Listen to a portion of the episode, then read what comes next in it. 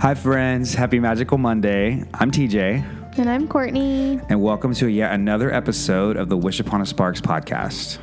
Yes, thanks for joining us. Yes, we're super excited. Uh, Courtney, what are we talking about today? Today we are talking about Princess and the Frog. Yes, this was yeah, uh, this was one of those times where this was a movie that I hadn't seen, but she had, and it was, uh, man, I loved it. It was really good. I almost liked it better the second time watching it, to be honest. Yeah, I don't know why I hadn't seen this movie before, but um, I'm really, really glad that, that we that we picked to do it this month. Um, it's a fantastic movie. Oh, yeah, it's really great. The music, it's so good. I know. We'll talk good. more about that later. Um, but yeah, it's really good. You know what? Let's just go ahead and dive on in. Dive on in. Dive on in. if you're an American Dad fan, you get that uh, that um, that reference. If you're not, then we sound crazy, um, which is not far from the truth. Courtney, why don't you uh, take us into that first paragraph of the plot summary? Got it. Um, so set in the roaring, roaring 20s in New Orleans, um, Tiana is a completely is completely devoted to opening her own restaurant, a dream she shared with her late father who died in World War One. She works two waitress jobs to earn money to make this dream a reality, leaving her no time for a social life. Meanwhile, Naveen, the spoiled and arrogant prince of Maldonia, arrives in New Orleans where being financially cut off from his family's fortune by his parents, he intends to marry a rich Southern belle like Tiana's best friend, Charlotte Le- LeBeau. Her father, wealthy Eli, called uh, Big Daddy, hosts a masquerade ball in Naveen's honor for which Charlotte hires Tiana to make beignets, offering her enough to buy a dilapidated mill to convert into her dream restaurant. Naveen and his valet Lawrence encounter Dr. Facilier, how do you pronounce it? I don't know. Sounds good to me. Okay, a voodoo witch doctor who tricks them into a fortune a fortune reading.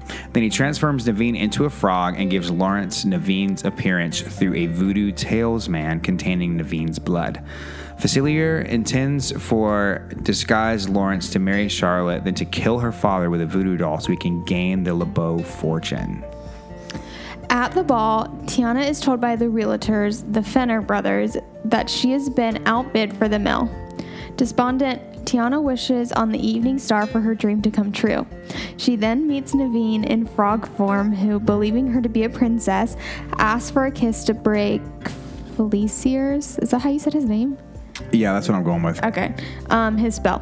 Tiana reluctantly accepts after Naveen promises to finance her restaurant. However, Tiana transforms into a frog because she is not a princess. The two are chased into a bayou where they meet a trumpet playing alligator named Lewis. Is it Lewis or Luis? Lewis. Lewis, okay. Um, I think it was a play on Louis Armstrong, honestly. Oh. Yeah, continue though. We can talk more about that later. Okay, okay. Um, who dream he dreams of playing jazz. After informing Lewis that they are actually humans under a voodoo spell, he tells them of Madame or Mama Odie, another voodoo practitioner who lives in the bayou, and they all go in search of her. Lots of weird words. Yeah. Uh, they are guided to Mama Odie's by a Cajun firefly named Ray. I love Ray so much. Um, who is enamored with the evening star, believing it is a firefly named Evangeline. As no one has the heart to tell him otherwise. Uh, during the journey, Tiana and Naveen fend off a group of hunters and begin developing feelings for each other, especially after the latter learns to be a, more responsible human being. Meanwhile, the talisman disguising Lawrence as Naveen needs more of Naveen's blood, Naveen's blood, or Lawrence will return to his normal appearance. Discovering Naveen has escaped, F- Facilier asks the voodoo spirits, his friends on the other side, to help retrieve him offering them the souls of the people of New Orleans in exchange. Uh, he basically says, "Hey, like once I pull this thing off, I'll have all this money. I'm going to buy the city of New Orleans. Basically, like I'll be the, the mayor of it. control. I'll be in control. You can have as many souls as you want. Exactly. So the demons discover um, Tiana and her group in the bayou, um, although they are rescued by Mama Odie. Mama Odie tells Naveen the spell can only be broken, broken with a princess's kiss. They realize that as Big Daddy has been crowned a Mardi Gras king, Charlotte will be a princess until midnight. I don't know if it said this already. Charlotte is Tiana's like best friend. best friend. Her best friends. They grew up together. Um, her mom, her mom was almost like their housemaid. She definitely. up. That's definitely what she was. Okay. Yeah. Yeah. So they like grew up together and have been best friends forever. Okay. So so yeah, so Charlotte will be a princess until midnight. The group hitches a ride on a paddle steamer back to New Orleans, during which Naveen tells Ray about his love for Tiana and plans to propose marriage to her.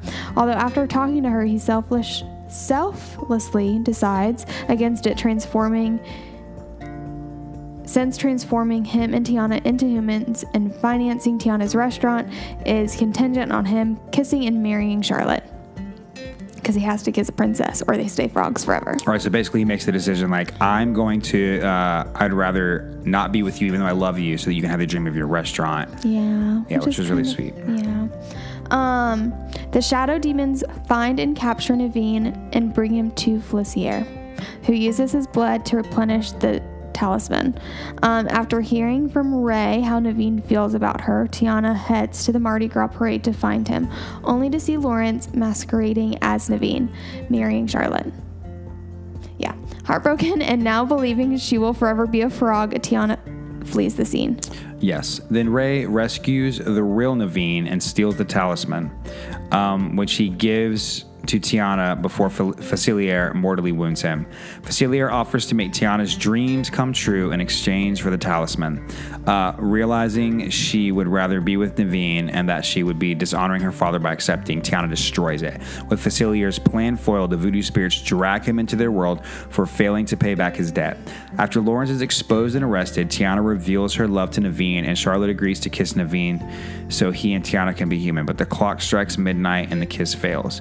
Ray dies shortly thereafter, and during his funeral, a new star appears next to Evangeline.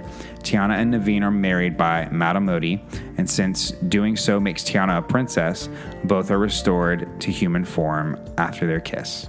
They later return to New Orleans to legally marry and open their restaurant together with Lewis playing in the band. And that's how it ends. That's how it ends. Yeah. Uh, initial thoughts. What did you think? Um, initial thoughts are.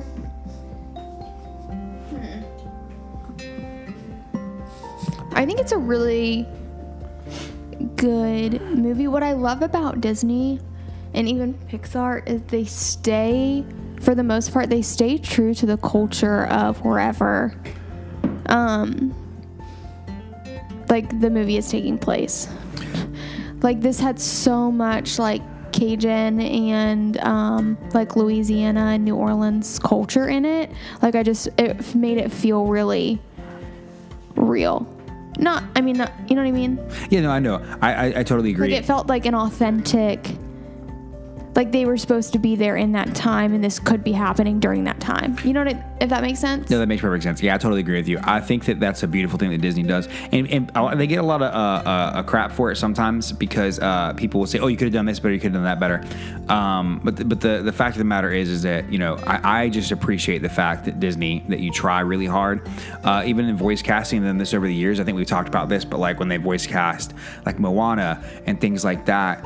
Um, I think it's really cool that they try, and when they did Encanto, they try to get actors and um, and voice and voice um, actors that are from that place to to to to, um, to voice that person. That way, it's more authentic, right? And they, they try to add all the cultural stuff to it. I think it's just really cool that they do that. Yeah, I agree. It's really cool. Yeah. Um, so this is your second time seeing it. I, I know I'm going to give my um, my initial thoughts after this, but like, what was you? Uh, what are some things? I never asked you this question. Being that this is like the second or third time you've seen it, you haven't seen it a ton. What were some things that you picked up on um, the second time around that you maybe didn't see the first time around? I think maybe I don't know if it's because I'm older and more aware. I think the first time I watched this was honestly during COVID. It definitely was. I think you watched it while I was at work one day, and you even I remember you texting me being like, "Dude, you should watch this movie. It's like really good." Yeah. Um, and I think just maybe because it's been a few years, I just I never realized almost how like dark and twisty Dr.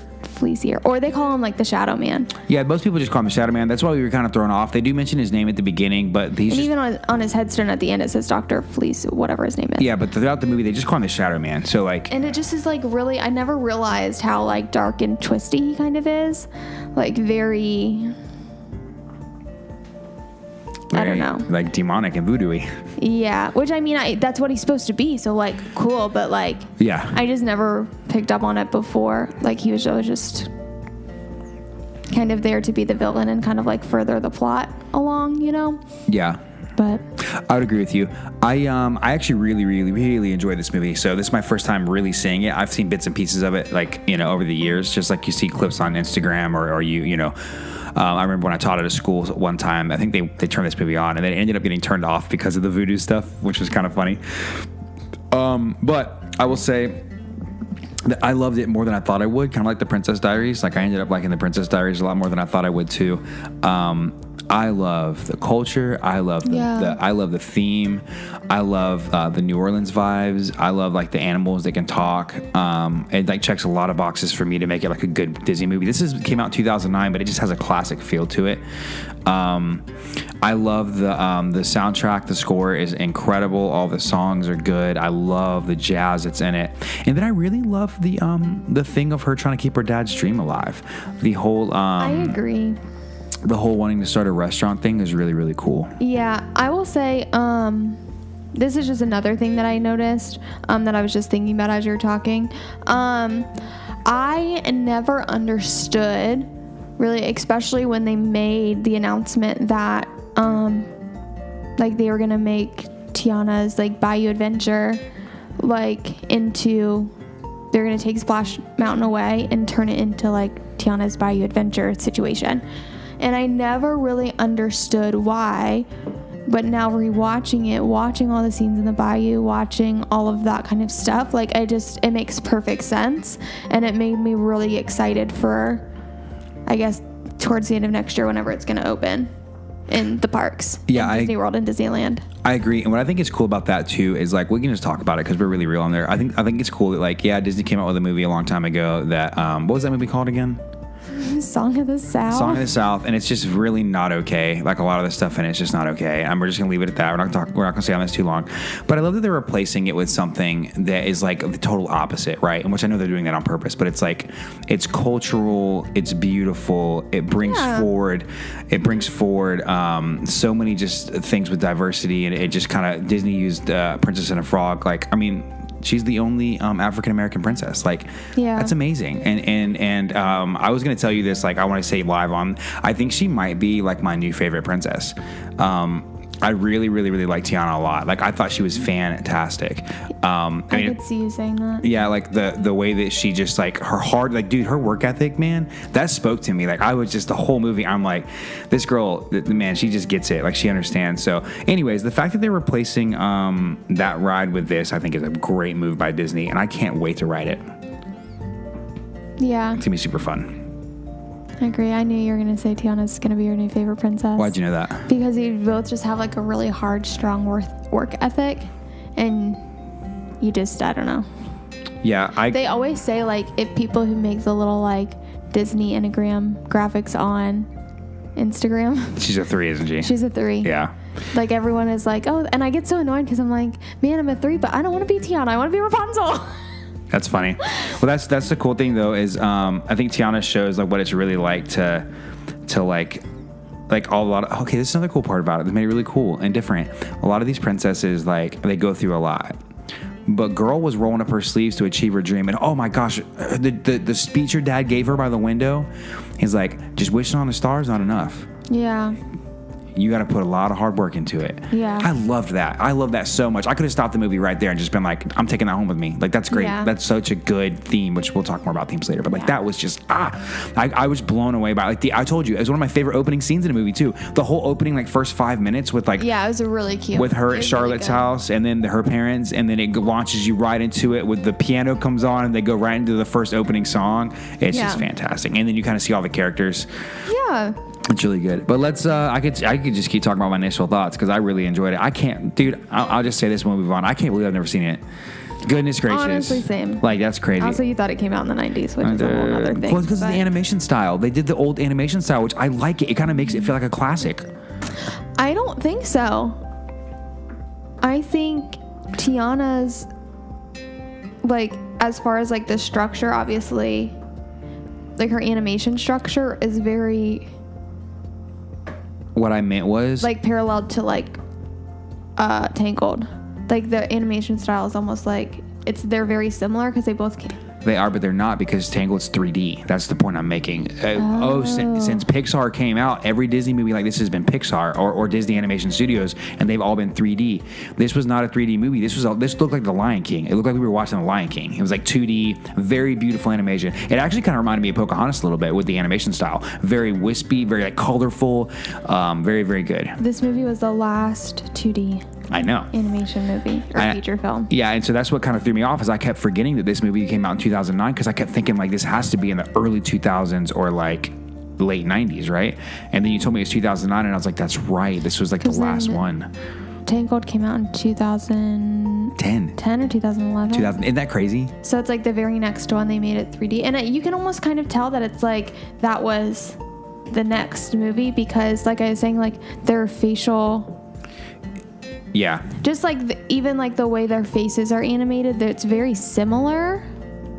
But I don't know. Do I agree? Actually, now that you say that, is this the first? Was this the last princess movie that was 2D? Because I feel like No, it literally says released in 2009, The Princess and the Frog is Disney's last known 2D feature film. The reason I say that is I feel like that once we went to Tangled in 2010, um, I think there hasn't been a princess movie since. Yeah, you're right. I think that they the princess movies. This is where the princess Tangled was the movie that the princess movies took the leap from 2D to 3D because like Pixar was doing a great job and uh, our, our Disney wasn't partnering with Pixar yet, but like you had like Toy Story and things like that that were um that were coming out in 3D, but like Disney hadn't really started doing the 3D stuff that much yet, and then Tangled Yeah. burst onto the scene, and that was the thing. Um, but that, that's cool. I like the animation a lot in this movie. I kind of like 2D animation. That's one of the fun things about watching. Like I'm excited to watch. We're doing um, we're doing uh, don't tell me Lady and the Tramp later this uh, later this month, and I'm really excited. Next week. Next week, yeah, I'm really excited. Um, oof, The animated week. version, The right? animated or version. are we going to do the live version? uh, animated, please get away from me with live action. I mean, I've heard they're both good. I've just just, never seen either of them. I just asked. I'm just kidding. I like I like live action films. Okay, we need to move forward. Otherwise, we're gonna have another almost two hour episode like last week's was. Woo! Okay. Yeah. Favorite character? Go, go, go, to go. Go first, uh, Tiana. I want to be her friend. I literally want to meet this person. Like her character is someone I want to meet. Like she's inspiring. She is full of hope. She's she's out there just, and everyone's telling her she can't do it, and she's doing it anyways. And Yeah. uh, Tiana, it's not even close, man. Um, Tiana's fantastic, and I'm just gonna leave it at that. Uh, what about you? Who's your favorite character? Okay. I actually really enjoy. Let me see here. There's a lot of really good ones. There is. I'm surprised, honestly, you didn't say Ray. Oh, Ray's cool, but I like him like I like uh, Dobby in Harry Potter. Oh, I love Dobby. Is he my favorite character? no. No, I love Dobby. I love Dobby too. Do you hear the point I'm making though? Yeah. Okay, I really kind of like Mama Odie. Oh, she's fantastic, She's and that's a very on-brand pick for you. Um, she is great, and I really like. Is it Louis or Lewis? Lewis. Lewis. I really like Lewis. So Louis Armstrong, um, take a quick second to shout him out. Um, he's a fantastic jazz player. I believe he um, played the trumpet. I'm like 99% sure. Yeah. Um, and I kind of feel like the naming the alligator that played the trumpet um, was kind of cool. Well, that was cool. Yeah. Cool move. I agree, for Yep. sure. Louis Daniel Armstrong. He um, he did a lot of really really great stuff.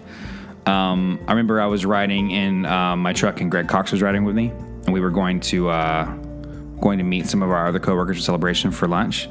And he he's like, "What kind of music are you into?" And I was like, "Oh, I like this stuff. I'm trying to get into jazz. I just started listening to like very simple jazz music, like on my way to work, which I, that's something I still do now. Like I'm doing like jazz on the way to work, jazz on the way home. It calms me down." And he's like, "Oh, I have a cool album for you." And I think it was uh, I'm probably butchering this. I think it was Louis Armstrong and. Um, I can't remember who the singer was, but it was uh, a, lady jazz singer. They did this thing together, and it was so perfect. It was beautiful. Like he was playing the trumpet and singing, and she was singing. It was so cool. But the whole time that uh, Lewis was playing the trumpet, I, I could That's think what of you was- Yeah, it reminded me of Louis Armstrong. Yeah, just really, really good. I love that. Yeah.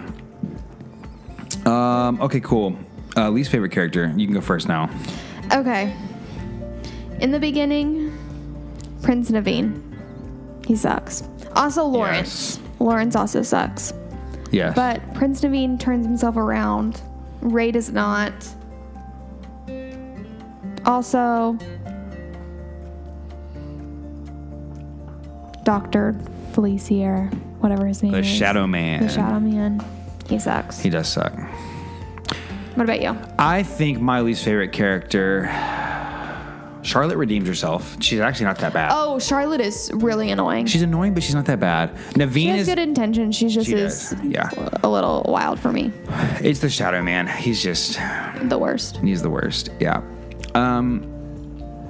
Okay, that was easy. We got favorite and least favorite out of the way. Now let's just talk characters for a little bit. So, I really like um, this classic story um, of like really hardworking, not a princess. Yeah. Then there's this prince. It never worked a day of his life. Doesn't actually have any money anymore, but nobody knows that.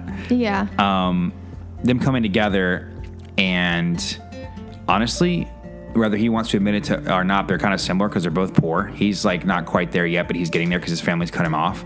Um, and then she's teaching him how to be hardworking and how to like make it on his own. Yeah. And like that journey of like, because I think that's what really love really is. Like, I think a love is a lot of it's teaching each other. Like, a lot of it's like telling each other, like, hey, this is some things I've experienced. I think it could help you. Like, that's what love is. I think me and you do a good job of that together all the time. Like, I've experienced this, I think it can help you. And so their their friendship starts off really rocky, and then it turns into a really good friendship, and then it quickly blossoms into to love. So I like Naveen a lot Yeah. Um, and I love Lewis. Like he's like because the, alligators chase them, and then like he yeah. pops up, and they're like, "Oh my god, he's gonna eat us!" And then he's like, He's just like, what's that song you're playing? "Yeah, yeah, he starts playing along. that's right." I love that Naveen's a musician though. That's so like I like that he like plays and sings. Um, and then I did want to talk about Ray for a second. He was such a sweet character, uh, just Cajun Firefly.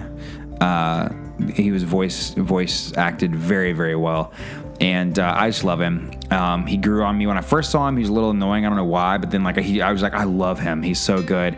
And then the way he loves Evangeline, the star in the sky. And then when the Shadow Man stepped on him, man, that was just like, just- and you could hear the little crunch, yeah, and you just knew. You didn't. You can't really tell if he dies in that moment or if like he dies later. But he you- ends up dying later, but like, you just. It's really sad. It was really sad. And so that he was kind of like a Dobby from Harry Potter character for me. I was like, man, that was really sad. I wish he wouldn't have died. I liked Ray a lot. Um, I really like, um, I don't like calling him this, but Big Daddy, Charlotte's dad. He's kind of fun. I. And you had some cool voice acting things Okay, yeah. about So let him. me pull him back up. He's voiced by John Goodman. John Goodman, who has been in so many things. We didn't even kind of, I mean, we knew, but we didn't put it together. Yeah. So go ahead and uh, rip off his, uh, Um, okay, wait, wait, wait. his wait, Disney. John. Just this is just Disney. I mean, he's been in some great movies. While she's looking that up, one of my the best movies he's in is called The Big Lebowski. Um, it's fantastic. If you've never seen it, it's a very very not Disney movie, but uh, go watch it. It's a fantastic film. Also, um, if you've never seen Righteous Gemstones, also watch that because Yes, if you have some church hurt, get ready for it to come back up. it'll be, it'll make you laugh, cry. Drink. Basically, yeah, it's hilarious. Um, okay, so he was Sully, James P. Sullivan, I would say that's his best Disney role, personally. in Monsters Inc. And Monsters U. In Monsters University. and I'm pretty sure he voices him in the Monsters TV at show. Work. Yep. um, all the things. He is. I mean, he's been like Sullivan in like different like. Um, like remember the um, it's like the end credit scene in Cars where they're all kind of at the like the drive-in and there's like different types of cars. Like there's like a Sully car and he's like there. Yeah. Uh, I love pause real quick. I love when voice actors do what he's done, where he's like, like a lot of people, like they don't keep voicing the character. Like they voice the first two movies and they stop. I really appreciate about that him, Tim Allen, and Tom Hanks, and um, uh, Billy Crystal, the guy that plays Mike Wazowski. Yeah. they've stuck with the characters because their voices are iconic to them, and they uh, man, I could, I could, I couldn't imagine Sully with, uh, with another voice. Yeah. I couldn't imagine it. I couldn't do it. But continue. There's a lot more. That's just that's just the Monsters Monsters Inc. University or um, universe. He plays Pacha in Kronk's New Groove and Emperor's New Groove. Yeah, I don't know why you live with Kronk. Well, I'm just like scrolling down I got you, I got you, I IMDb got you. and like the the most recent things come up first, so that's just like what I'm going with. That's another thing, though. He he he he could have just said, "No, I don't want to do it for Kronk's New Groove because that was like a direct to direct to VHS movie. But he he still voiced him in that movie. That's awesome. yeah. Um, he also played Baloo in The Jungle Book too. He did not. It doesn't say it on here if it. He did it in Jungle Book Jungle one. Book one was was the, someone else? Was the same guy that did um, Thomas O'Malley, the Alley Cat. Oh. Yeah. Oh, I remember that. Yeah. Okay, okay, okay. Cool. Um, and I think as far as Disney goes or Pixar goes, I think that's really it. I mean, he was also like Fred Flintstone. Yeah. He um He's also voiced a couple um episodes of some different shows we like. Um, like he was in King of the Hill and Futurama. Um, yeah, he was the Santa, the robot Santa. Robot Santa. Yeah, that's right. He was in an episode of The Simpsons. He, let me see what else I'm familiar with. His voice is super iconic. Oh, yeah. Um, I think that's really it. Yeah. I just think that um, I love that he, because he'd already been at Monsters Inc. at this point. Because Monsters Inc.'s like from the early two early two thousands. Um, I re- 2001. I really appreciate that he he voiced just a bit character, like a background character in Princess and the Frog, Oh, yeah. and like did it really really well. But yeah, I, I just want to say I like Big Daddy a lot. I like that he was voiced by uh, John Goodman. Um, Well, it's something that I really appreciate that Disney does too is like if they, um, when they find someone that's a good voice actor, they'll use them in multiple movies or Yes. multiple shows. Like it's not just like a one and done situation. Like I feel like they do a good job of like keeping people around that are good at what they do.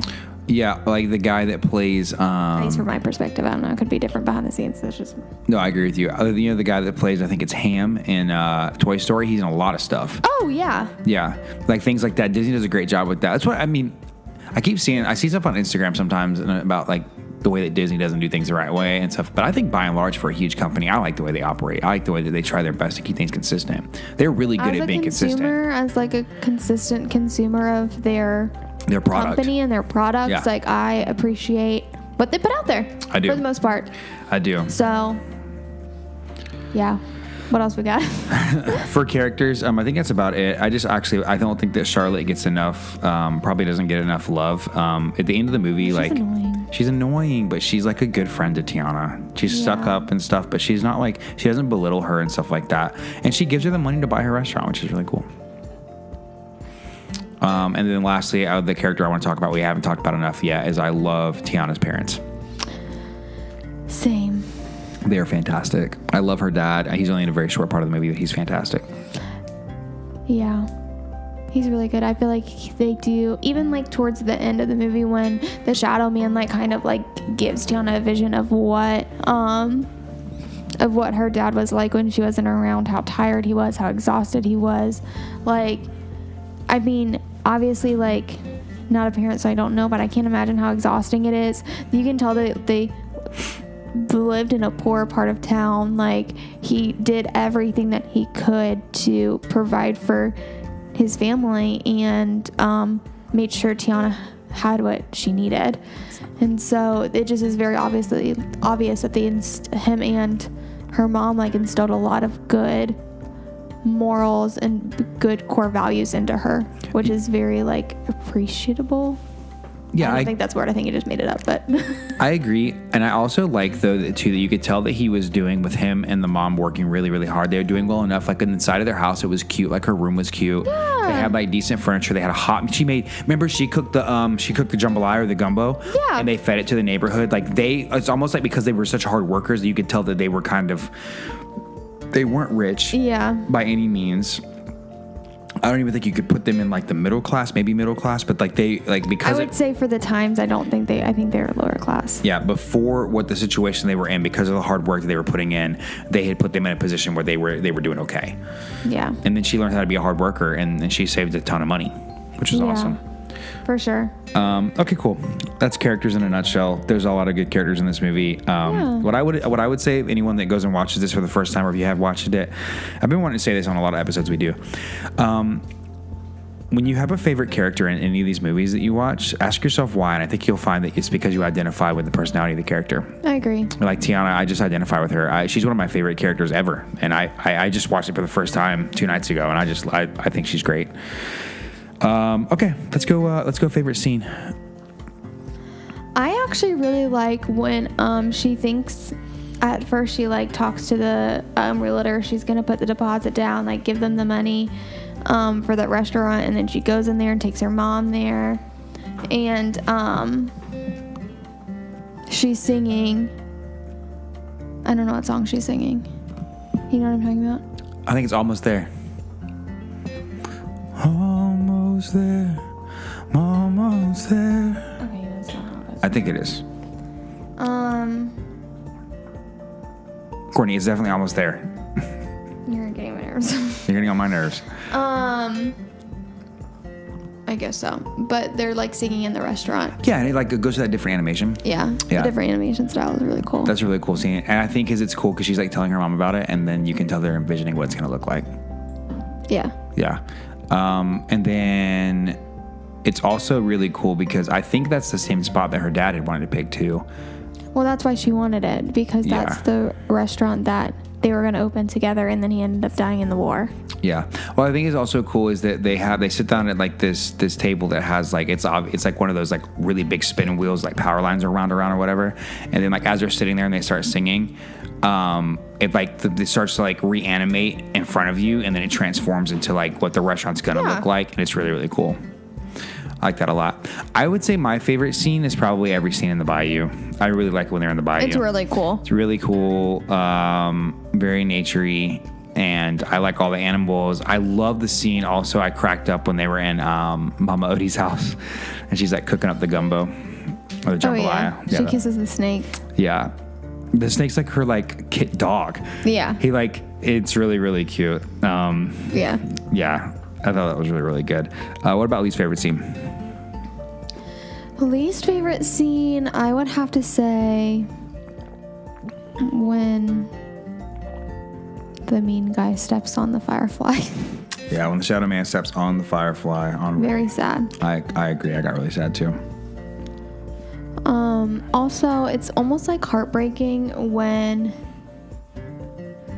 Naveen like realizes that like as a frog, he like does has that ring for her and like tries to make her dinner where he like minced all the things, Yeah. which is like cute because he learned to from Tiana. Yeah. And so, um, when he realizes that, like, oh my gosh, her dreams are just so important to her, like, loving me is like not her top priority, and like the the best way for me to love her right now is to go marry and kiss Charlotte so that she can be a human again, and we can give her the money to, um, open her restaurant and like Yeah. fulfill her dreams, and it's like heartbreaking. It's like happy and heartbreaking at the same time. Yeah. You know? Because it's like, oh, that's so sweet. Like he would give up what he loves. Or he would give up who he loves so that she could have her dreams come true. But also, like, how sad that means he gets to live a life without Yeah. loving the person that he actually wants to love and spend time with. Yeah. sad. I think that that you get a lot of those extreme situations in movies like this where like to show true love you have to choose not to be with the person you love. Um I think that they touched on that in the Princess Diaries. Like they loved each other, the mom and the dad, um, but for whatever reason they just couldn't be together. Yeah. And so they made a decision that was best. But same type of thing. I think that he was not same type of thing, but similar. I think he was, you know, loved her so much that he was willing to make that decision. My least favorite scene is also when he, uh, the Shadow Man stepped on Ray. Yeah. Super it's just sad. it's really sad. Just the fact that they like put it in there that you can hear that little Yeah, like yeah, and then then when he actually died, but then it was really cool because you got to see his star next to Evangeline. That was really cool. Oh yeah, and then it's like, oh wait. Do all fireflies become stars when they die? No, they don't. Um, what are some other scenes that you liked? Um, I really think it's hysterical when Louis is talking about how he really wants to play in a in like a jazz band, Yeah. and he um, which that's his dream, like that's what he wants to do, and he's telling Naveen and Tiana about the time when he tried to play with people, and so he jumped on the boat and started playing, and everyone like screamed and ran like ran away and started shooting at him. Yeah. But then he's allowed, he like, at some point during the Mardi Gras thing, people think he's a, a guy in a costume. Oh yeah. So he's able to play So for a little bit. and then they and then he realizes like at some point like oh shoot like I need to go find my friends and like take care of them and like people are like oh man why are you stop playing and then he like roars like an alligator and like everyone Yeah. like runs away yeah, that was funny. but he Uh, ends up getting to play with at Tiana's restaurant in the end which he is really- does, which is really Yeah. Um, I also like him and Ray's kind of friendship, and I like it when Oh, he goes yeah. when he gets like the prickles all over him, and like Ray like helps him get them all off. Yeah. yeah. Ray's such a sweet character. he is he's really sweet Um, yeah, that was a good scene. I love the scene you already touched on it in the restaurant when she's first like um, dreaming about it. I love the scene with her and her dad at the windowsill, Yeah, and her at the mom with the star. I love that. Um, I I kind of like the opening scene where the um, where Tiana's mom is uh, reading the story to them. yeah That's really cute. Um, and then I like all the scenes with Mama Odie. I really love the Mama Odie um scene when they're singing the Dig a Little Deeper song Oh yeah, and all the flamingo. blue skies and like- sunshine. it's called Dig a Little Deeper No, I know, yeah. but like that's the line that Yeah. Tiana like at the very end she like comes through and just like screams it out. It's like really funny. yeah you know what I mean? Like Mama Odie's been singing the whole time, and then like Tiana just like exactly, yeah. No, I like that a lot too. Um, yeah, there's a lot of good scenes in this movie that kind of tug at your heartstrings and make you smile and laugh. It's like you're crying one minute and you're laughing the next, and it's it's really good. The scenes in this movie, as with any movie, are the vehicle that move it forward, and they do a beautiful job of using animation and music Yeah, to sure. push it forward. Um, this is probably my favorite question for this one. Uh, favorite song? You want me to go first? You want to go first? I really like dig a little deeper. That's what Uh, I'm going with. I like dig a little deeper too. Um, my favorite is gonna be almost there.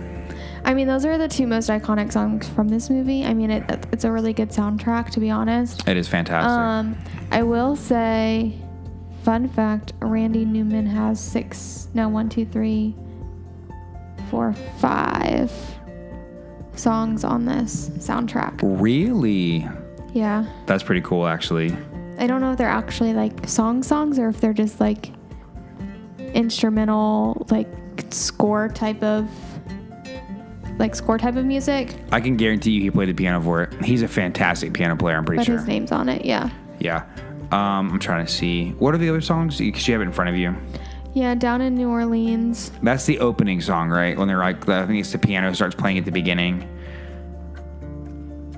I could be wrong, but I think that's what it is. I like that one a lot too. It's like the way the piano Oh, the. When We're Human song. They sing that when they're in the bayou, Yeah, that one's good. which is good. Um, Ma Belle Evangeline, which is what Ray sings about the star. Yeah. Um, Loves that star. Let me see what else is on here gonna take you there i don't i'm not familiar with what that is ray's the actor that plays ray sings that as well Yeah. friends on the other side which is the shadow man song Oh, this is cool. All tracks are written by Randy Newman except track one, which is written by Ne-Yo. Ne-Yo So he actually, even though he didn't sing a lot of them, he wrote them. That's really cool. Which i'm sure he did that on a lot of albums because he's really good He's good. I think he his breakout performance in Toy Story kind of helped him with that. I mean, he, I mean, he did the whole soundtrack for Toy Story, and it's so fantastic. oh yeah But yeah, I, I think that this um, that this this uh, this movie just nails it with the soundtrack. It is like whether it be the music that's going on in the background or the songs they're singing, uh, they're just iconic. It's just fantastic. It's just so so so good. yeah i agree it's great as far as least favorite goes i don't think i have one i mean if i had to pick one it'd probably be friends on the other side the one that shadow man sings Yeah, but, yeah, yeah, yeah, for sure. i mean i don't really have like one that i don't like yeah, yeah. I think I think that the uh, I think the least favorite song uh, question is we can use on certain movies. I don't think this is one that it really applies to. no because I feel like most, at least for this movie, the soundtrack is like 10 out of 10. Yeah, I want to listen to it in the car. What was cool is we listened to the Disney soundtrack on our way down to Disney, which is if you haven't done it, do it. It's great. I can't wait to do it this week. I know on Tuesday or on Wednesday. Wednesday morning. I know, but uh, I've heard all the songs before. I know I actually knew the words to most of them. Oh, yeah. But um, It's nice to like put it it to together. the movie. Yeah, that was great. Um, all right, cool. Is this movie over or underrated? I would say Here's my thing. I would say when it first came out, it was probably a little underrated. But now I feel like people are starting to realize how good of a movie it is. I would agree. I think it was a little bit. Here's what happened with Princess and the Frog. I think it came out in a time when 3D animation was like really surging onto the scene. So when Disney came out with another 2D princess movie, people didn't really take the quality of this movie into consideration. I think they just said, "Oh, another, uh, it's another Sleeping Beauty. It's another Beauty and the Beast." You know, because Beauty and the Beast was made in the '90s, and the animation for Beauty and the Beast was beautiful, and you know, Oh, yeah. like beautiful. Um, and so it wasn't. I'll be real. It wasn't that much more elevated from Beauty and the Beast animation. Yeah. It was way. It was better, but it wasn't much more. And then they, they even proved it because then Disney exploded onto the scene the next year with Tangled. Yeah. And then you then you just rip them off from there. Then you have Yeah. Tangled, Frozen, Moana, all these Disney movies that are surrounded around a, um, a princess-like character that are just 3D animated in this most realistic way, and it's just beautiful. And I think that Princess and the Frog just kind of got stamped into the dust, and then you get you know you get way in the future, you know, 10 plus years in the future, and you look back and you're like, wait a second, this movie's really good. Yeah. Really, it just came out at an awkward time. Yeah. Um, the message is strong. It's iconic. I love the elevation of culture in it. I love the the themes that it pushes forward. Um, it's absolutely fantastic. Oh, I agree. Yeah.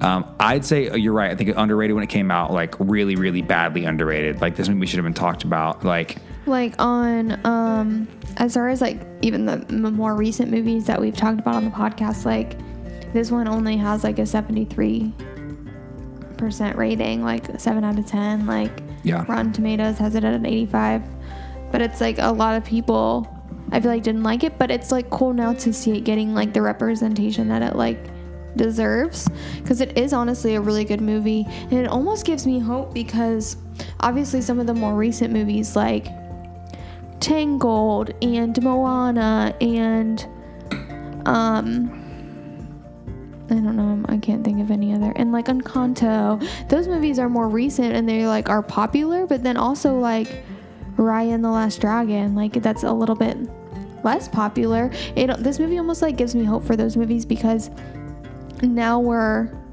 what 14 years later at this point yeah, and it's finally getting the recognition that it deserves and so like i hope that even though now like for movies like Raya and the last dragon that's also a really good culturally that sound movie It's great, and the message. That's the thing. and the message is, good so like people don't love it right now because there's other movies coming out like um turning red and Encanto like kind of it came out kind of in the middle of those and or Disney- I don't know where in like relation to them it came out but like Yeah. those movies are coming out and are they're more prevalent and so it gives me hope for movies like Raya the Last Dragon that eventually that's going to get the recognition it Think about this: deserves. Raya the Last Dragon came out, and then Turning Red and Encanto are two great movies used. Encanto did something similar to what a lot of Disney movies done. It, it relied heavily on this just soundtrack. It's like Frozen. Like every song from the movie It is was just. almost like made for Broadway, but you, they had to turn it into a movie first for it to get made for Broadway. and then you have Turning Red, which was risky because they used the like used the notes, but it ended up Yeah. being beautiful, and the story is beautiful and Yeah. edgy and fun.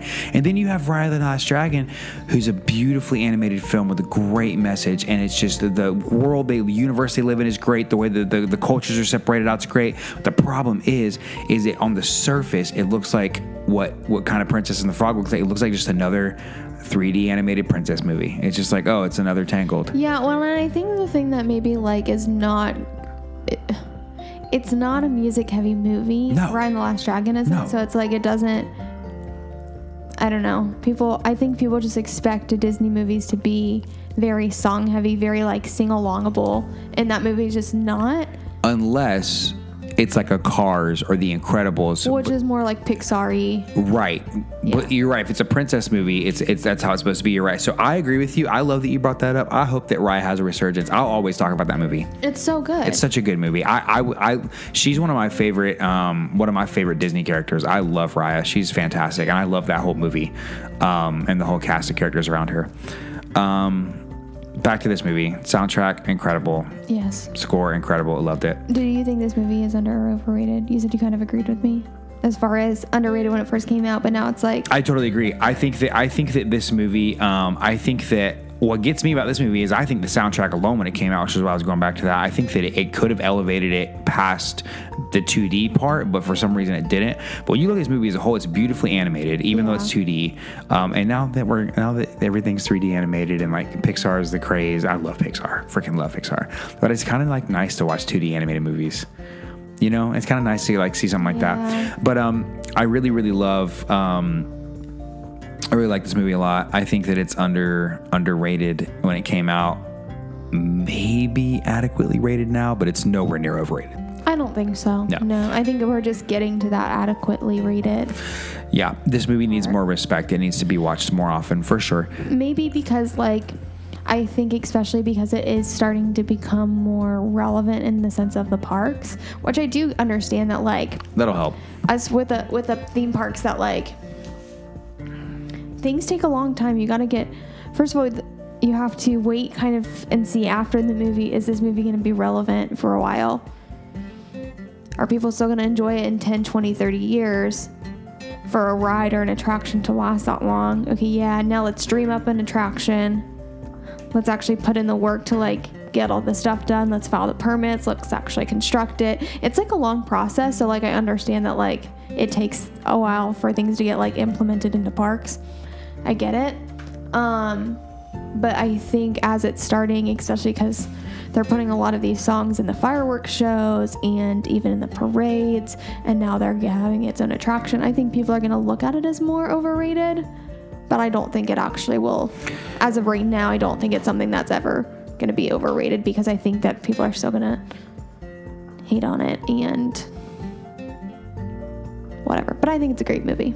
Yeah, yeah, no, I agree with you. I think that I don't think it'll ever venture into that overrated. I think that I don't know if this movie could ever become overrated. I I would say the same thing about like a movie like Toy Story. Like, I don't care. I don't care if the entire world starts saying that Toy Story is the best movie ever made. Um, that's still not overrated. Yeah, because I can see how some movies get to that overrated, overhyped situation, like Encanto, very overhyped. Yep, I kind of agree. I love Encanto. I think it's a great Even, movie. like, I I, don't think it's overrated. I don't even think like Lilo and Stitch as a movie is necessarily overrated, but No, Lilo- Stitch as a character, A little overrated. Very, very, very overhyped. Very. Now, I think Stitch is a great character. He has a lot of good things that you can learn from him. He's very funny. He's very almost like relatable. oh But, yeah, Like he, it just is. Yeah, you know. No, I agree with what you're saying. I think it's a great point to bring up. I think that a lot of movies, um, as much as we love them, certain characters get overhyped and stuff like that. Like, I, I think that I think another one um, that is kind of always been this way, and it's a fantastic movie, like Lion King. The Lion King is a movie that is fantastic, and I can't wait till we talk about it. But it's in one of those movies where like it just it was Disney's best effort at the time, and so that has carried it Yeah. for 30 years. I feel the same way about like Cinderella. I was gonna say Cinderella, but I went with Lion King. But you're right. Um, because I get it, like it's Disney's first like classic princess, like, right? Actually, I think maybe Snow White was. Oh, Snow White came first, but I think Cinderella is more. I mean, Cinderella's castle, and not Snow White's castle. You're right. Snow White she's their didn't first. have a castle. She's the she first. had a cottage with seven dwarfs. she's like- the first iconic. Cinderella's the first iconic like princess. Yeah, and so I just think that because she was like, I guess not the first, but she was like one of the first. She just is always going to be this overhyped big princess, and it's like, well, now there's other princesses coming along that were kind of better than you, Well, I mean, but there she's never Belle going to is- go away. Bella's better. Well, yeah, from Beauty the better. I think Rapunzel is better. I think Tiana is better. I think Moana is better. I think Raya is better. Like I think Anna and Elsa are both. Anna better. and Elsa are both better. Like So yeah, Moana is like- definitely better. I, I think Raya is better in a lot of ways. Like Cinderella is, it's a great story. It's a classic story. It's good and it's a classic, and I think it's something that you always can hold on to. But I don't think, I think we get stuck in a place as a society where it's like we've held on to this thing for so long, we're scared to let it go and let the new thing come along. And sometimes you just gotta let go of the old thing and let the new thing come. Yeah, I agree, and I think that um, I think that I think you're dead on. I think that um, I think when it comes to the the whole thing that we're trying to say here is is is a lot of these movies like they came out at a certain time and and and they've carried on that, and that's fine. But I think that over time, movies like Princess and the Frog are becoming more culturally relevant now, and I think movies like Raya and the Last Dragon, who hopefully will make a resurgence in a couple of years, I think that it's very important to realize that. Um, that there's a lot of really really good characters that we can all like relate to and learn from out there. And don't listen to like the hype behind a movie or don't listen to the the the the uh, the put down or what people bad things say about a movie. Go watch it for yourself and see if it speaks to you. Yeah, exactly. like that's the biggest thing. That's the biggest thing is like let's see if a character speaks to you. Um because like if I listened to the hype, we'd have never lost we would have never watched Raya and the Last Dragon, and I'm so glad we did. I've I love that movie. Honestly, if I listened, if we listened to the hype about Hocus Pocus 2 or yeah, and I enjoyed it. uh, Turning Red or like any other like maybe. I yeah, don't know. you're right. You know what I mean? Like, Yeah, and I also really really like. um Oh shoot, I lost my thought. Um Yeah, just don't listen to the hype behind. Oh, Onward. Oh yeah. That movie got I some love people were saying bad things about it. That movie was fantastic. I think it's great. I, think, it's, a great movie. The mom, It's ten out of ten. twelve out of ten. All right. We've become ramblers, which happens to us often. All right. This Not is bad rambles though. huh? Not bad though. No, never bad. Don't tap on your mic. It makes noises. A theme from this movie to apply to your everyday life. Jenny has an idea, an opinion. What's the theme? Okay. Um, so I don't really think it's a theme. Or, well, I mean, I guess it's a theme, but it's also like a quote. Um, Tiana says at one point when um, the Shadow Man is kind of showing her what her dreams could be if Tiana just like helps the Shadow Man out, basically. And she almost gets like caught up in it. And it's like you can tell she's Yeah. like almost like leaning towards like, yes, I'll do whatever it takes to like have this.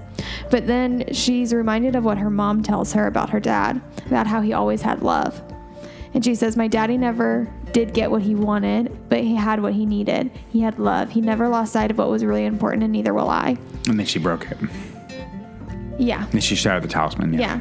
So it just is, I think that's really, I don't know, just something that we can cling to and like kind of like self reflect on and ask ourselves, like, what's important to us?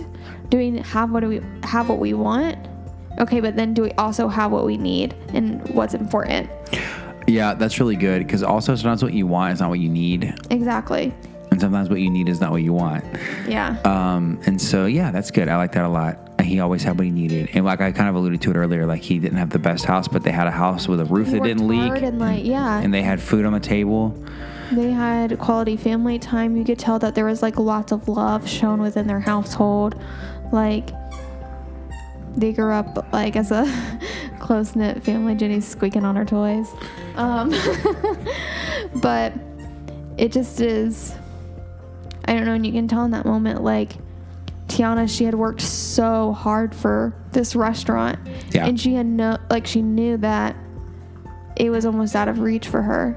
And she wanted to grip onto anything that she could to like still have that dream and have what she wanted because of her dad. She wanted to like grasp onto anything that her and her dad were gonna do together to like almost like keep him alive in a sense i think.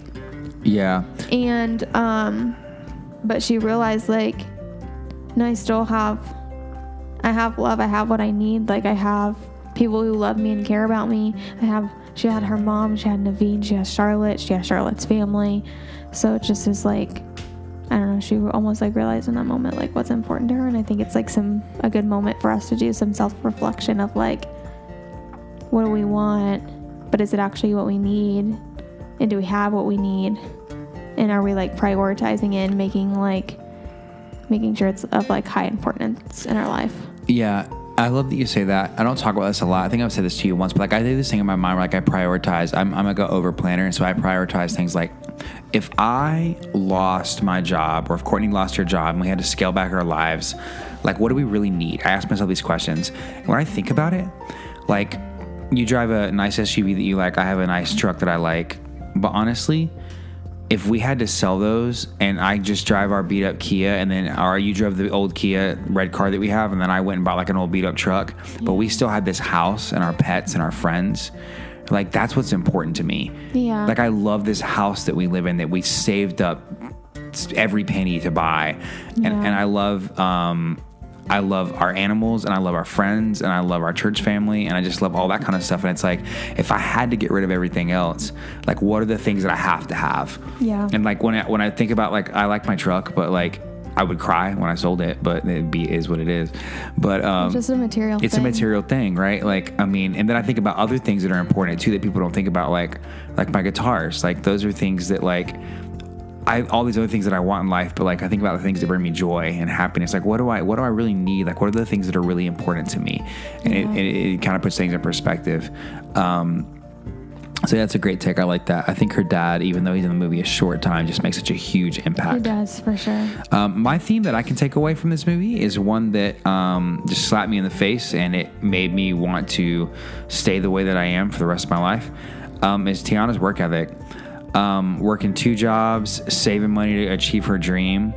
Everything's Yeah. work. Her friends like, let's go out and party, and she's like, I'm sorry, I can't. I got, I got, I got to work another shift. I got to go Yeah. like that speaks volumes to me because um, I really believe that hard work is a superpower. A lot of people ask me like, "How did you like accomplish this in life? And how did you get to where you're at? How did you do this?" And I think my biggest thing is, is I don't, I don't think I'm more talented than anybody. I don't think that I'm necessarily um, even more gifted. People say, "Oh, you're so talented, you're so gifted." I don't think I'm any of those things. I think I have one thing that I do, and I think I just work hard, and I think that's the difference. I work hard, and um, that really means a lot to me. A lot of people ask me why Tom Brady is my favorite NFL player, and that's why, because he's a hard worker. He wasn't the most talented, but he worked hard. Yeah. Julian Edelman, same way. Gronk, same way. All those players that we kind of look up to, and then you look at people um, in all walks of like life and all kinds of industries, and I, I value that. And not everybody does, and I get that. And Courtney's trying to help me understand that. I have a hard time with that right now. People that don't want to work or people that don't necessarily want to work hard, I, I get really upset with, and it makes me upset. And Courtney's having to really help me process through that. Um, but like right now, I'm in a season of life where like man, maybe I should get a third job. Like, mm. maybe I should. Please don't. Maybe I should like never sleep. I know that's not an unhealthy mindset, but like I don't mean it in an unhealthy way. What I'm saying is, is like you only get to live one life, and like there's a lot of things out there to accomplish. And as long as you're having fun and enjoying what you're doing, I think that you should just go for it. Yeah, I agree. Um, and in the end, her hard work led to her dream and her goal. Like did, I worked, sure. I worked and saved the way that I did so that we could have this house. I work. I'm, I'm going to keep working and saving until we can, until we can, you know, do other things that we want to do. I'll just leave it at that. So, um, yeah, the theme that I would take from this movie is hard work is honorable, and it's worth it. And you should have fun. You should enjoy life sometimes but um, there's joy in working hard and there's joy in Oh, yeah. in, in, in taking home uh, a paycheck that helps you move yourself forward so Yeah. yeah I love that. i'll leave it at that favorite movie drinks or snacks Um, for this movie what do we do what do we eat I don't remember. I think we just um, Did we watch a movie last night or two nights ago? two nights ago what did we eat i don't think we ate anything oh yeah we did we made pasta i forgot i just remembered Oh yeah, we had pasta. it's like the same thing we say every week oh yeah, we had pasta We're just really on this veggie pasta kick. yeah i'm sticking with my healthy diet i'm loving every We're second of it trying. It's it's really good. Uh, we're not trying. There is no try. We are. Yoda. Only do. There is no try. Only do. See, you know. I know. Um, yeah, we uh, we've been eating, trying to stay healthier, um, making better choices, and uh, we've been really enjoying it. Um, a movie snack that I've really been into recently, though, that I'm going to start doing when we watch our next movie is probably that Parmesan cheese popcorn. I actually was, there was craving that earlier really today. good. Yeah, it was really good. Um, I actually found this. I wish I would have eaten it during the movie. I'm gonna actually grab it out of the pantry. Off she goes. She's beside me now. Oh, the Reese's. Oh, the pretzels. Yes. I almost fell off my chair. I like went to go sit down, and it was like almost a moment where like I didn't sit down on the chair, and I would have fallen on the floor. Um, but I I found these. Um, I guess last weekend I was in Dallas for my friend's bachelorette weekend, and um, at the airport I found these dark Reese's dipped pretzels, and so they are pretzels and then covered in peanut butter and then dipped in dark chocolate. Ooh, dark chocolate. I'm a big dark chocolate fan. It's really good. I love dark chocolate. That's I'm really eat good. one. Sorry. Go for it. Make sure you crunch at the microphone. You're all welcome. um, Yeah, I uh, I am missing the sweets. I love sweets. There was donuts at church today, and I almost ate one, but I didn't. Me too. I didn't do it. I Um, ate Cheez-Its instead. Uh, Courtney's probably noticed it more than other people, but like even this morning when we were like getting ready for church, like I I have this energy now that is like insane. And I think it comes from just eating better, drinking better things, um, taking vitamins, stuff like that. And uh, yeah, I didn't ever think I would be a guy that's like this, but um, I'm enjoying it and I want to stick with it because, like, yeah, I want to taste good food, but it's kind of like hard work. I'll bring it back to that. Like, no one wants to do the hard work in the moment, but the results are fantastic. I kind of feel that way right now. Like, I, I, I don't want to eat healthy and I don't want to work out four to five days a week. I honestly, as much as I enjoy the way it makes me feel, I don't want to do it. But if I stick with it, I find that I like feel better. yeah. Like I haven't like no matter how much I drink, this sounds bad. No matter how much I drink, like when we do alcohol and stuff, since um we've started the uh the fast in January and we've stayed with it and gone back to like our somewhat normal eating habits, but just keeping sweets and processed sugars out. Like I used to think that I get I would have like two glasses of wine or a couple beers and get a hangover. And now I'm just like able to I just wake up without headaches. I don't have to take Advil. I don't have to take anything to for headaches or anything. And I think it's because I just don't have a lot of sugar in my diet. Yeah. Um, yeah, so I don't know. Eat better, people. Makes you feel better. okay. Eat good, feel good. Live your life. Also, look good, feel good. Am I right? Yeah, I actually bought this um, at Cycle Bar, which love Cycle Bar. Took one. Yeah, she's over here judging me, but she works out more than I do. She works out six days a week right now. Which is why I don't care if I eat chocolate. I've never cared if I eat chocolate. I never really cared about what I eat. Let me just scarf down a bunch of Wendy's chicken nuggets and then go to cycle class. Probably throw up, but it's it is what it is. Um, but anyway, not the point. TJ's glaring at me. um, I bought this cute like set, like this workout set. I gotta say, her cycle bar uh, wardrobe is uh, pretty fire. It's pretty fire. Yeah. But I bought this new set and it's like a halter um, sports, like longer sports bra with these matching leggings, really cute. And one of the girls that works there when I came in after I like when I wore it, she was like, "Man, like that looks so good on you. Like you always wear the cutest stuff." And I just have always been told like, "Look good, feel good." So like my automatic response is like, "Look good, feel good, do good." Like I I feel like I I feel better and I feel like I do better when I look good. Not even that like looks necessarily matter, but like I feel like when you feel good and confident about what you look like and how you feel, There's psychological studies on it. You're dead on. That's exactly al- what it is. It's almost like you automatically perform and are more empowered to do better. So, Yeah, like I feel um, even at Maple Street, like there would be certain days when like I would just be like, I don't want to go to work today, and you'll remember those days. And I would like I would get up, and these those would be the days when I would I would put on a polo and I would tuck it in, and I would put a belt on. put more effort I put more outfit. effort in my outfit. I'd be like, I know I'm gonna look good. I'm gonna feel good today.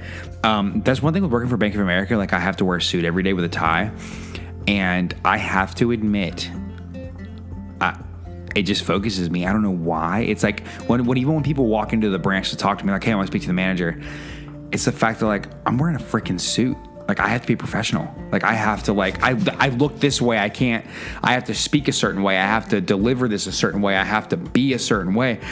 And it's it's so true. Look good, feel good. And then the last the last time um, I went golfing with uh, Ian Combs, Yeah. um, Man, that was a while ago. it was a long time ago. We, we went on a boys trip with uh, with Chad and uh, Matt Ballard to uh, to the Carolinas, but um, I was trying to pick out this outfit. And, like we stopped at like an Under Armour store or something. I was trying to pick out this outfit to wear the next day because it was colder. And uh, he was like, "Remember, man, look good, feel good, or look good, uh, look good, play good." Yeah. And I was like, "What do you mean?" He's like, "If you buy a nice outfit, tuck the shirt in, put on the good shoes, you'll play better." And I did. And I've done that ever since. Like whenever I go golf, I always make sure that I like tuck my shirt in, make sure that I have the everything's just so. You look clean. I you look, clean. good. Yeah, and it helps. It really, really does. Um, there's like a psychological thing to that. Um, and, and all different styles are different. Like if, if your style is more modern and like that baggy look, that's fine. But just style it so that you think it looks good. And when you walk out, you'll find that your chin's a little higher. You, you'll feel a little better. Yeah. Something that you said about Bank of America when people ask it, for the manager in here, like it's sitting there wearing a suit and you have to be professional, it made me think of I was listening to a podcast um, for those of you that watch The Bachelor. Um, Chris Harrison, who is no longer the host but was the host for like 19 years Long time. long time. Um, he started a podcast and um, was talking about how he was in Orlando with a couple of people um, for this golf tournament, and that he said on the podcast like two weeks prior, like, you know, I love when you guys come up to me and my fiance in public. We love like talking to you. It's been so long since like I've said anything publicly. Um, if you know, you know, but if you don't, it's fine. Um, but so he was like basically saying like I haven't said anything publicly for a while, so like when we see you guys like in public, like and he hasn't addressed people like publicly like on social media or like on the news or nationally or anything, but just as far as like seeing people like in public, he was like, I love when you guys come up to me and stuff. And he was like, I was sitting in the airport and I was feeling kind of grumpy, kind of um almost like snippy and like I don't know the word for it but just like didn't really want to talk wanted to be like more like short and almost like sassy and like you know Irritable. irritable thank you and so but then uh, someone walked up to him and it was like um you know you said on your podcast like i'm so sorry to bother you at the airport i know this isn't the ideal place but like you said on your podcast you love when people come up to you so like i just wanted to like come up to you and like say hi and like blah blah blah blah blah and he was like in that moment like it was humbling and also like put me in check and reminded me of like myself and who I was. And so I just feel like in moments where even though you're playing golf looking nice or you're in, at work wearing a suit or working out wearing a cute like active wear set, you know what I mean? Like it just like almost has to like remind yourself like of who you are. Yeah. I don't know. Yeah. No, that's great. That's good. I think It I, like checks yourself. It like checks yourself. Yeah, I feel like that you should definitely um like whether you whether you're going to work out or you're going to work, I think that you should you should put on something and look in the mirror and say like I think this looks good. And like I think that the moment like there's a moment there's times in my life, it was before I met you. I went through like 6 months where I was kind of depressed and a lot of anxiety and stuff and I would put on clothes because I society told me when I went to work I had to wear clothes. And I didn't really Sometimes it'd be like that. I didn't I didn't look in the mirror and like I looked rough for a long time. I didn't shave for like a long time. Not that I shave now. Like I normally have a beard, but like I trim my beard and stuff. But like I didn't trim my beard or shave or anything. And I it was just a rough time in my life. And then I went to my parents' house and my dad's like, Boy, you look rough. And if you know my dad, like he can be kind of rude, but like Yeah. in a kind of wise way. And I was like, man, I just like I just life's just hard right now. Like I just everything sucks, blah blah blah. And he's like, Well, I mean, it's like that sometimes. Doesn't mean you can't look good. I was like, What do you mean? I was like, What do you mean? He's like, Go home, take a shower. I was showering, I always shower, but he's like, take a shower, shave, lay out whatever job you're going to tomorrow. Because I, I, this is back when I worked like four jobs, and like I'm not exaggerating. I used to literally work four jobs. Um, he said I was teaching at school at the time, and then I did valet at night. He's like, "You're teaching at the school tomorrow?" I said, "Yeah." He's like, "Lay out a nice polo, a nice pair of pants, some nice tennis shoes, because we could be laid back at the school." He said, "Get your outfit laid out. Wake up the next day, shower again, make a pot of coffee, tuck your shirt in, play your favorite song on your way to work, and go to work. I was like, okay. I went home, did exactly what he said. And as soon as I got out of the shower, I splashed some water on my face, put some aftershave on my face, and I looked myself in the mirror and I was like, oh my God, I feel like myself again. Yeah. And then I, I laid the outfit out and I went to bed and I got the first good night's sleep I'd had in probably two months. I got up the next day feeling well rested, made a whole pot of coffee, put my favorite polo on, put my favorite pair of pants on, favorite shoes on, packed my duffel bag with my gym clothes, and then I packed my uh, uh, same thing, my valet clothes to go um, to after I worked out. And I went to work and I had not a great day, but I had an okay day. And I worked out and I went to my valet job and I came back home and I did the same thing the next day and the next day. And I will say, I'm not saying that like, I'm not saying that it got better overnight, but I just started doing that. And then I had to go back to my dad like two weeks later and be like, oh my God, like I feel like I'm, I'm myself again. He's like, yeah, you just got sad for a couple days. And so you got out of your routine and then you started feeling bad for yourself. And so you stop doing the things that, you know. Yeah. So, anyways, sometimes you just got to start making better decisions. It's Look hard. Good, feel good. Look good, feel good. That's the moral of the story More of here. the story. Look good, feel good. Um, Courtney, what do we got going on for the rest of the month? Next week, come back and join us for Lady and the Tramp, the animated version. After that, come back and we will be here with Soul. Yeah, we are working on Jul- with Julian right now. Um, our schedule and his schedule is conflicting a little bit, so we're trying to get him on for it. Um, I really, really hope we can get him on. I'm I'm confident we'll be able to, but like I, I knew we knew this was hilarious. He is hilarious. all of energy. We did know this was going to happen. There are going to be sometimes when we schedule guests and things happen, and we're, the show must go on. Oh yeah. Well, maybe we can like change around the order that we do the movies in. Not not only that, we we could also possibly maybe we'll have to push Soul to the next month. I didn't want to do that, but um, Even the next week, we could just flop because we're also gonna do Parent Trap this month. Yeah. So our plan is to do Lady and the Tramp. That's like our Valentine's lovey movie, Soul, and then the Parent Trap. So maybe we'll just switch some things up to make it work. But Yeah, we can definitely do that. So just be flexible with us. Um, and if you're not flexible with us, we're going to change it anyways because this is our podcast and we do what we want. um, but yeah, we're trying to get him on for it. Um, he has some really good insight on music. Julian's a fantastic drummer. He's um, Oh yeah, he's he's 12 out of incredible. Um, he's just incredible, and you'll you'll see that. I hope you all. I know you're all going to get to meet him when he comes on the episode, and you guys will understand what we're talking about. He's just an incredible person. He's a beautiful human Yeah. being. Um, yeah. Any closing thoughts? That is it. I don't think I have any more thoughts. Yeah, this is a great movie, Princess and the Frog. If you haven't seen it, watch it. If you've watched it, watch it again. If you just watched it last night, watch it again anyways. Um, the soundtrack's fantastic. The characters are great. Tiana for president. Um, yeah, it's fantastic, and I'm glad I, I got to watch it and glad I got to talk about it today. For sure. Yeah, um, friends, thanks for tuning in. Thanks for listening to us. We're gonna be in Disney. Um, Oh yeah, I totally forgot about that. We're going to Disney this week. Yeah, we're going Wednesday through Saturday. We're really, really excited. If you see us, say hey. If not, that's fine too. Yeah, just be on the lookout for content. We'll be posting uh, good stuff. We're gonna do like a couple of Epcot days, two to be exact. So we're gonna post a lot of food. We love the arts festival. It's our favorite festival. We're favorite excited to eat our favorite food, get some cute new art pieces for our house, and just we're staying at a resort we've never stayed at, so we're really excited. Yeah, it's gonna gonna be be a great time. We're gonna eat at some of our favorite restaurants, do some new things. We finally got a reservation for Space 220. I'm really excited. I've been trying for like every time we go to Disney since it opened, and this is the first time I've ever been able to get a reservation. So I'm just really excited. The most important resi that we got is Yak and Yeti, though.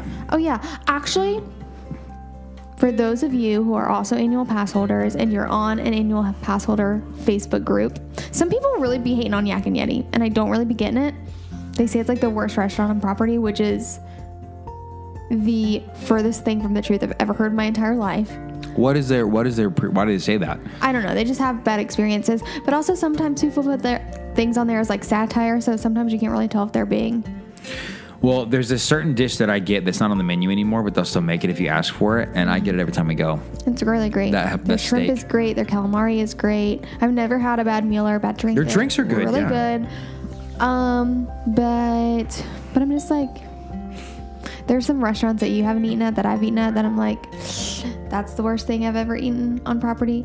but Well, Yak you've and done- Yeti is definitely not at the bottom of the list. You've done a good. that. No, it's probably for most people. It's probably like I would say upper mid tier. But the thing about Yak and Yeti is that it's because of the uh like the Asian flair to it. It just checks the boxes for me. Like I Yeah, love TJ it. loves Asian food. I do. I do. Um, all right, let's wrap this puppy up. Oh yeah. Um, I got really excited about our trip, and I started rambling because I got really excited. Yeah. Um, but you can follow along on our trip at wishuponasparks.com. I'm just kidding. That's not a that's not a website. That's not a thing. At Wish Upon a Sparks on Instagram. okay, I need to go to bed. Start over. Hi, I'm Courtney. Oh my gosh. Okay. Anyway, or if you want to talk to us via email, you can email us at wishuponasparks at gmail.com. yeah. Hey, I just want to take a second to say I haven't said this in a while. I mean, I say it every time, but I haven't said it like this. But um, I'm just really, really, really, really, really, really, really grateful that anyone listens to what we have to say about these movies. We're just a married couple that's very passionate about um, Disney. We like to have fun, and um, so thank you for listening. Thank you for supporting us. Um, thank you for our friends who like come on as guests. Um, yeah. um, we really appreciate you. Like I was just reflecting the other day of like Victoria coming on last week or two weeks ago, Yeah. and just like thinking about how fun that was, and just all of our other guests that have been on, and just it's so it's so um, humbling to just know that people want to listen to what we have to say. And um, I just appreciate you guys, and I'm really, really, really glad that we're able to do this. And I want you guys to know that Courtney and I are having a blast, and we love this so much. Yeah. And uh, we do it for us, but we do it for you. So thank you for listening, um, especially you, Brian Edgerton. I know you're listening to this. It's tomorrow One of these morning. days it's we'll tomorrow morning at five. Rangers. Well, no, we're not one of these days. We're gonna do it right now. It's 5 a.m. tomorrow morning, and Brian Edgerton's at the gym working out, and he's listening to this episode. Um, I love that your parents are our biggest supporters. I love it. It's so great. People that support you in your life, and I'm just grateful that my parents are those people because I understand that not everyone gets that. So I'm really grateful and thankful for that. Yeah, me too. More than you know. Um, friends, we love you. Thanks for listening. Happy Magical Monday. Whoop whoop. Bye. Okay, bye. Okay, bye.